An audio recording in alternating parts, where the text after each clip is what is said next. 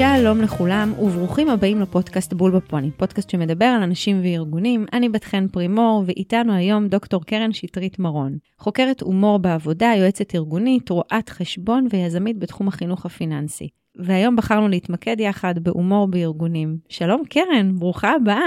איזה כיף, תודה שהזמנת אותי. וואו, איזה... ממש ממש מתרגשת להיות כאן. גם אני שמחה שאת פה, איזה אשת אשכולות, כל כך הרבה תחומים, כל כך הרבה עשייה מגוונת מהצעירים לוותיקים, מהומור לתחום הפיננסי, נשמע כן, שיש לנו הרבה על מה לדבר. גם וגם. עם יד על הלב, אני לא מכירה הרבה אנשים שתחום ההתמחות שלהם זה הומור בארגונים, זו לא חוויה שאנחנו מרבים uh, להתבונן דרכה על ארגונים, והיא בעיניי קצת uh, נותנת לנו פה זווית אחרת. בואי ספרי רגע מה הביא אותך uh, לחקור דווקא הומור. אז uh, הבחירה הייתה באמת איזשהו רגע מכונן, כי לא אני בחרתי בנושא, הוא למעשה בחר בי. אני זוכרת את עצמי יוצאת מתהליך השיפוט וההגנה על התזה, התזה שלי בכלל עסקה במנהיגות הרסנית. שזה הדארק סייד. לגמרי. אה, המנחה שלי נותנת לי איזשהו פידבק ומציעה לי להמשיך איתה לדוקטורט, אבל שאני אדע מראש שהיא כבר לא חוקרת את הצדדים האפלים, היא החליטה שהיא רוצה רק לחקור זרמים בפסיכולוגיה חיובית ולהתמקד בהומור.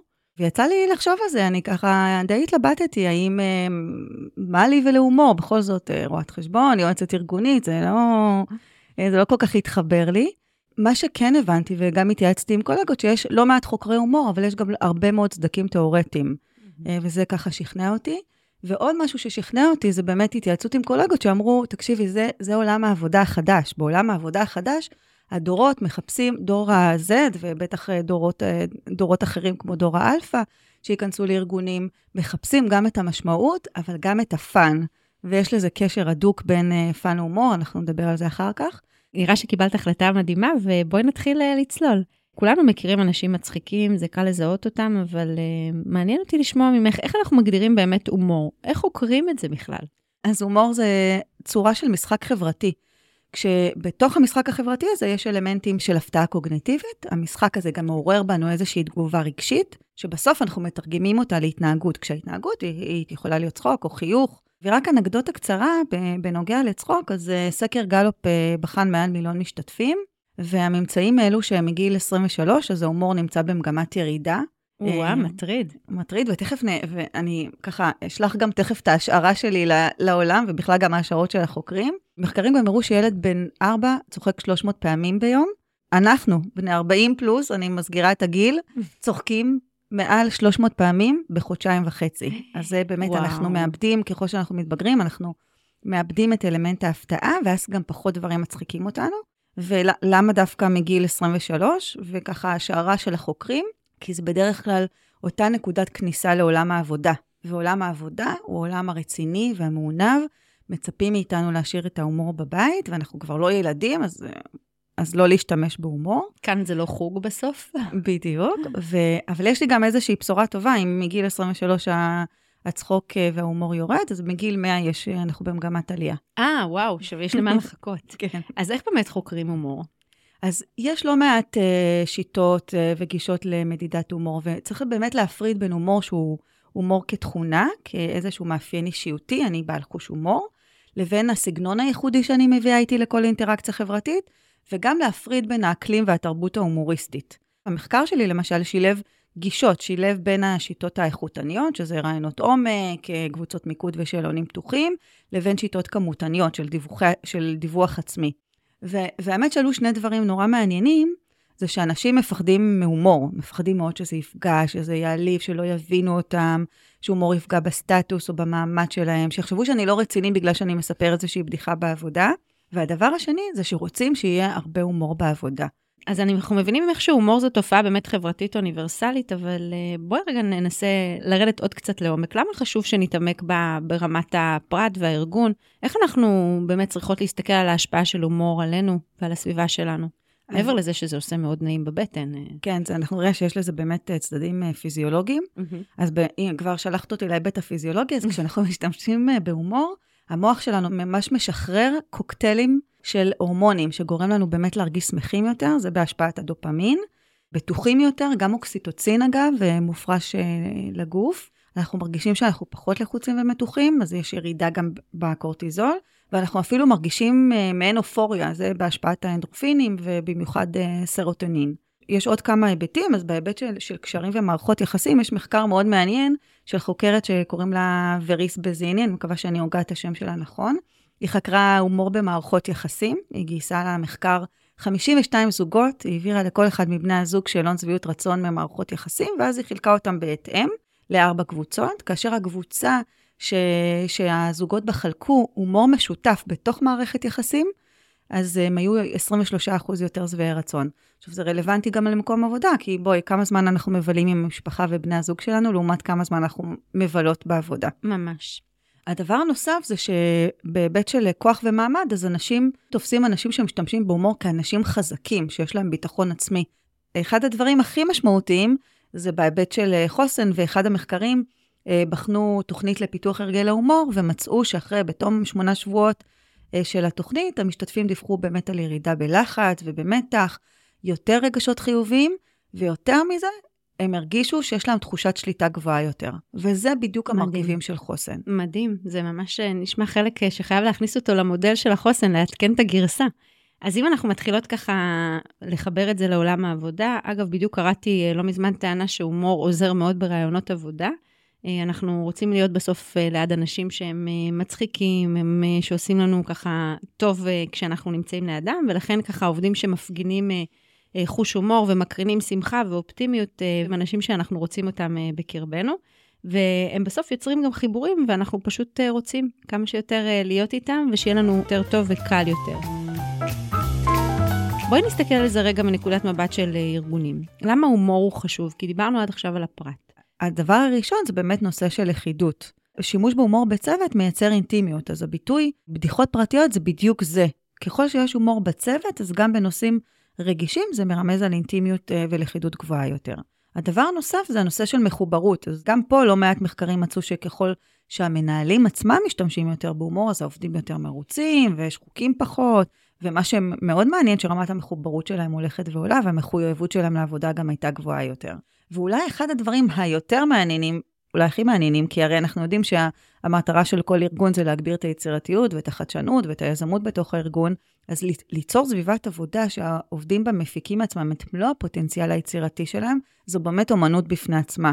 והסיבה זה שפחד, פחד זה באמת החסם העיקרי ליצירתיות, והומור נותן לו נוקאוט. Mm-hmm. אז מדהים. הגמישות המנטלית הזאת היא כל כך הכרחית, בטח בעולמות של בינה מלאכותית, עוד לא הצליחו ללמד רובוטים להשתמש בהומור. אגב, ניסיתי את זה עם הצ'אט uh, GPT, mm-hmm. וזה בדיחות קרש, אז כן. uh, הם עדיין לא שם. הם עדיין לא עדכנו. כן, אז באמת כל אלה, הכל בסוף מביא לכך שיש פה גם שורה תחתונה, והשורה התחתונה זה באמת שיפור בתוצאות. אז בין השורות uh, של היתרונות שמנית לנו, ככה עלה מאוד חזק השימוש בהומור ככלי לתקשורת, גם דיברת על מערכות יחסים לפני, וזה, בסוף הומור מייצר איזושהי תקשורת בין אישית הרבה יותר פתוחה ונעימה, ועוזר לנו להוריד התנגדויות. Uh, אני לומדת פה גם פחדים, אז uh, בכלל, ומאפשר בסוף איזושהי יצירה, הקשבה אמיתית והגברה של ריכוז, וכל אלה יחד מאפשר לנו שהמסרים uh, בתוך הקבוצה בסוף יטעמו הרבה יותר uh, נכון.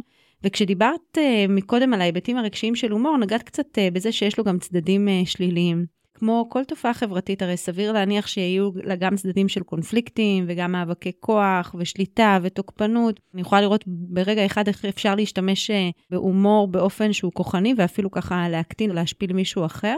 ויש גם צורך ככה בנורמות ובגבולות ולראות מה, מה הגבול הטעם הטוב. ואנשים משתמשים uh, בסוף בהומור כדי ככה להתחבר לאנשים ולייצר קואליציות, ולפעמים גם זה יכול להיות על חשבון ירידות uh, על אנשים קבועים בצוות, או על מחלקות אחרות, או בדיחות הדתיות, או יצא לראות גם שוביניסטיות וגם uh, על רקע גיל. שעוברות באמת את הגבול, והתפיסה של זה רק בצחוק, הרבה פעמים ככה, מה, זה רק בצחוק, מה את נעלבת? עדיין היא מאוד מאוד נוכחת בארגונים, ויש רבים שרואים בה באמת ככה חלק מההוואי ומהצחוקים, למרות שהיא יכולה באמת להיות פוגענית כלפי אחרים, ואפילו אני אגיד שהיא יכולה לעודד אה, סביבה שהיא רעילה, סביבה שהיא מקטינה, סביבה שהיא מסרסת. איך אנחנו יודעים אה, את הגבול? איך, אה, איך אפשר בסוף להקפיד אה, על אותו גבול ולתקף אותו, והאחריות של מי להחזיק את ה... להיות השומר בתוך החלק הזה? וואו, תודה על השאלה הנפלאה הזאת, כי באמת כל מה שקשור בגבולות זה נושא מרתק. בכל מה שקשור בהומור יש כל כך הרבה פרמטרים שמשפיעים, אז אחד מהם זה באמת הומור הוא סובייקטיבי. מה שמצחיק אותי לא מצחיק אותך. ולכל אחד מאיתנו יש גם איזשהו סגנון אישי הומוריסטי שאנחנו מביאים אותו לאינטראקציות חברתיות, כמו הומור עצמי או הומור אגרסיבי. יש גם את כל הנושא של אה, סוג ותוכן ההומור, אם זה בדיחות, הומור שחור, סאטירה, ציניות, הומור פיזי, כמו mm-hmm. תנועות מצחיקות, חיקויים, אה, דגדוגים וכדומה. וגבולות למעשה מייצגים את הנורמות הארגוניות, ולכן התשובה, נורמות שנוגעות להומור, והן מתכנסות למספר גורמים. אז אחד, זה באמת כללי התנהגות שנוגעים להומור של, אה, של מנהלים. האם המנהלים שלי תומכים ומעודדים שימוש בהומור? הדבר הנוסף זה מה קורה, האם יש בארגון מנגנונים במקרה שהומור עבר את הגבול? כלומר, מה עושים במקרה שהומור עבר את הגבול? האם אני מדווח למנהל הישיר שלי? האם אני מסביר לו אה, למה הוא עבר את הגבול ומה הוא היה צריך לעשות אחרת? כמה לגיטימציה יש לזה גם בתוך הארגון וסבלנות. בדיוק. זה גם אה, משהו שמשפיע. והדבר הנוסף זה באמת הומור בזמני משבר ושינוי. האם מקובל להשתמש בהומור בזמן גל פיטורים ואיך בכלל מתמודדים עם זה? והומור כלפי מעלה. וכל אלה באמת הם מדדים שאפשר גם למדוד אותם אה, ולזהות אותם בארגונים. קל מאוד להראות אותם בתהליך החברות הארגוני. אולי אחת הדוגמאות הכי טובות להומור שהוא לגבולות ולנורמות ארגוניות זה הנושא של הומור מגדרי, שהיום אממ. הוא, כבר, הוא כבר לא חלק מהנורמות, נכון. הוא כבר חלק מהמדיניות, נכון. ממדיניות הטרדה מינית. אבל אחריות, כמו בכל נורמות אחרות בארגון, היא באמת של המנהל והצוות. למנהל יש תפקיד משמעותי בקידום ועידוד הומור אה, בצוות, וככל שהוא יעודד יותר, וישתמש בעצמו בהומור, וגם יעזור במקרה שהומור עבר את הגבול, אז התדירות של ההתנהגות ההומוריסטית עולה. מה שאת אומרת זה שהוא מהווה איזשהו modeling למה גבולות הגזרה, מה לגיטימי, מה לא לגיטימי. לגמרי. וכשמדברים על הומור שעבר את הגבול, אז אני יכולה להציע שאם אה, ניקח את ההומור ונסיר אותו מהסיפור המצחיק, אז האם היית עדיין אומר את זה? אממ. אה, והומור ראוי זה באמת הומור שיש לו שני תנאים. אחד זה האם הוא תואם את יחסי הכוחות והמרחק, והדבר הנוסף, האם הוא תואם את התוכן. קראתי מאמר שבחן אם ואיך אה, ניתן לזהות את התנאים שבהם אה, הומור הוא יהיה בסוף אפקטיבי, כלומר בונה ולא הורס, כמו שתיארנו כאן, והטענה שלהם הייתה כזו. שימוש בהומור בסוף אה, מחייב חריגה מסוימת מהנורמות החברתיות והמקובלות, כל עוד החריגה נעשית בטעם הטוב, לא קיצונית מדי או אגרסיבית מדי, אז ההומור הזה עשוי לעבוד באופן חיובי, לחזק, כמו שדיברנו, את הקשרים בין העובדים, ולהגדיל גם ככה את ה engagement ואת המחויבות ואת המעורבות שלהם בתוך הארגון. אבל חשוב לשים לב שעובדים שנחשפים להומור של המנהלים שלהם, לומדים מהם בסוף אה, איך לחרוג מהנורמות. אני ממש קראתי את זה, חשבתי על ההורות ועל איך הילדים שלי לומדים ממני מה לגיטימי ומה לא לגיטימי, ולכן דווקא גדלים הסיכויים בסוף שיפתחו איזושהי התנהגות שהיא פחות מקובלת. למשל, אם אני כמנהלת אה, מסתלבטת על אה, מחלקה אחרת, אז יש סיכוי גדול מאוד שהעובדים שלי ילמדו שזה בסדר וזה לגיטימי לזלזל בהם, וגם הם יעשו את אותו דבר. מה שכן זה שמסתבר שהומור הוא הכי יעיל מצד מנהלים, זה הומור עצמי. כאילו, כשאני באה וצוחקת על עצמי ואני ככה נפתחת ומשתפת, זה גורם לעובדים בסוף להעריך יותר את האפקטיביות הניהולית שלי, בגלל שאני גם מגבירה באיזשהו מקום את תחושת האמון. נכון, אז מה שבאמת תיארת קודם זה תיאוריה שנקראת The Benign Violation Theory, שמציעה שאירוע נחשב כמצחיק אם יש הפרה של נורמה, אבל ההפרה היא שפירה. Mm. אני יכולה לתת דוגמה אה, בנוגע להומור אה, שהוא הומור פיזי, בנוגע לדוג, לדגדוגים למשל. אז דגדוגים זה באמת הפרה של נורמה, זה למשל אה, כניסה למרחב הפרטי. בואו נגיד שדגדוגים בבית, במסגרת המשפחה והחברים, זה יכול להיות אה, נחמד, לא כולם אוהבים, אבל דגדוגים במהלך אה, ישיבת הנהלה, זה הפרה שהיא נחשבת ללא שפירה.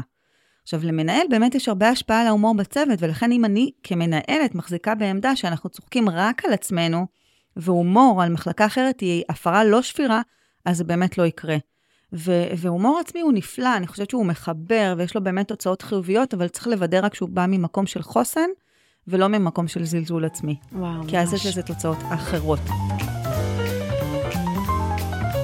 אם בסוף אנחנו אומרות שהתנהגות הומוריסטית היא תופעה חברתית, זה משהו שניתן לעודד אותה בארגון? כן, וככה בצורה כללית. ואם נורמות הן באמת חלק מהתרבות והן בסוף משפיעות על ההתנהגות ההומוריסטית, אז צריך להתרכז בהן. ממש. אז בארגונים, בצוותים, אפשר להשתמש בהומור בתקשורת הפנים-ארגונית, ואפשר באמת גם ללכת רחוק, כמו שגוגל עשו, שהכניסו באמת את הנושא של הפאן כחלק מהערכים הארגוניים. רק שלא נתבלבל, יש לזה ערך כספי. זה... ברור, זה בא ביחד, לגמרי. אגב, אמרת נורמות, אמרת תרבות ארגונית, ושם זה הכל מתחיל. אה, היועצת שבי ככה יצאה, ובארגון, אגב, שאני משרתת בו, למשל, יש ממש מושג אה, שמתייחס להומור, אה, שהוא חלק מההוויה היומיומית של, ה... של הארגון, זה נקרא פלברה. אני זוכרת את הימים הראשונים שלי, אפילו לא הבנתי את המושג מה זה אומר. אני יכולה להגיד לך שממש אפשר לראות את זה גם בכל דיון כמעט שמתחיל. רבע שעה ראשונה יש פלברה וממש צחוקים אחד על השני. בלי סוף, ובהפוך על הפוך, כאילו אם יש עליך פלברה, אז סימן שדווקא אוהבים אותך ורואים אותך. כשרק הגעתי לארגון זה היה ממש שוק בהתחלה, אני זוכרת את ההלם אה, תרבות שהיה לי, אבל זה מאוד מאוד מושרש עמוק בתוך התרבות הארגונית, שאני אישית מאוד מהר אה, נשאבתי פנימה, גם אני היום שאני מנהלת אה, פורום עם החבר'ה שלי, אני, דבר ראשון, יש לנו כמה דקות ככה של דבריפינג של מה שעברנו, על ידי המון הומור, ואז משם אנחנו ממשיכים. אני בטוחה שככה יצא לך לראות uh, בחודשים האחרונים את, הקמפיין עם החייזר uh, ברקוני ואביתר, אגב, ליהוק מדהים, פשוט גאוני. ואני חושבת שממש גם לא הראשונים שהשתמשו uh, בהומור כחלק מקמפיין של מיתוג מעסיק, וגרם לי לשים לב ולחשוב עד כמה הארגונים האלה משתמשים בהומור כחלק מהשפה והטון הארגוני שלהם כלפי חוץ, בשביל להציג לעולם שהוא ארגון מגניב, שהוא שונה, הוא יצירתי, הוא צעיר, הוא חדשני, זה משהו אחר, זה משהו אחר לגמרי, ובסוף מי מאיתנו לא ירצה לבוא ולעבוד uh, בארגון כזה שככה נעים בו, בצורה כזאת שמשמרים את העובדים הנוכחים שלו, וגם uh, מושכים אנשים שהם uh, חדשים.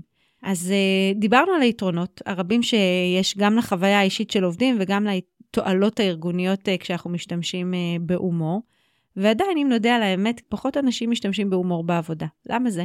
גם כאן יש אה, כמה תשובות, נו, כמו כל אה, חוקר. זו גם הזדמנות אה, קצת להפריך כמה מיתוסים בנוגע להומור. אז הדבר הראשון זה באמת מיתוס של אין מקום להומור בעבודה רצינית, אז אני מודה באשמה שגם אני החזקתי בזה לא מעט שנים, וזה באמת נובע מפחד שלא ייקחו אותנו ברצינות ושהומור יהרוס את המעמד והמוניטין שבנינו לנו. ומחקרים uh, של מאות מנהלים הראו ש-98% מהם מעדיפים עובדים בעלי חוש הומור, ו-84% מהם מאמינים שעובדים עם אה, חוש הומור עושים עבודה טובה. מדהים. ויותר מזה, מחקר אחר הראה שחוש הומור גם יכול לתרום לזה שקולגות יצביעו עלינו כבעלי פוטנציאל ניהולי. Mm-hmm. עכשיו, באמת היום יותר מתמיד צריך להחזיק את החבל בשני הקצוות, גם את הרצינות לצד הקלילות, אבל האיזון הזה הוא איזון הכרחי, כי הומור מתיש. המוח שלנו לא בנוי להתקפה כזאת, כי יש בו גם חלקים קוגנטיביים וגם חלקים רגשיים וגם חלק של תגובה והתנהגות, וזה באמת התקפה על המוח, וזה צריך באמת מאוד לאזן.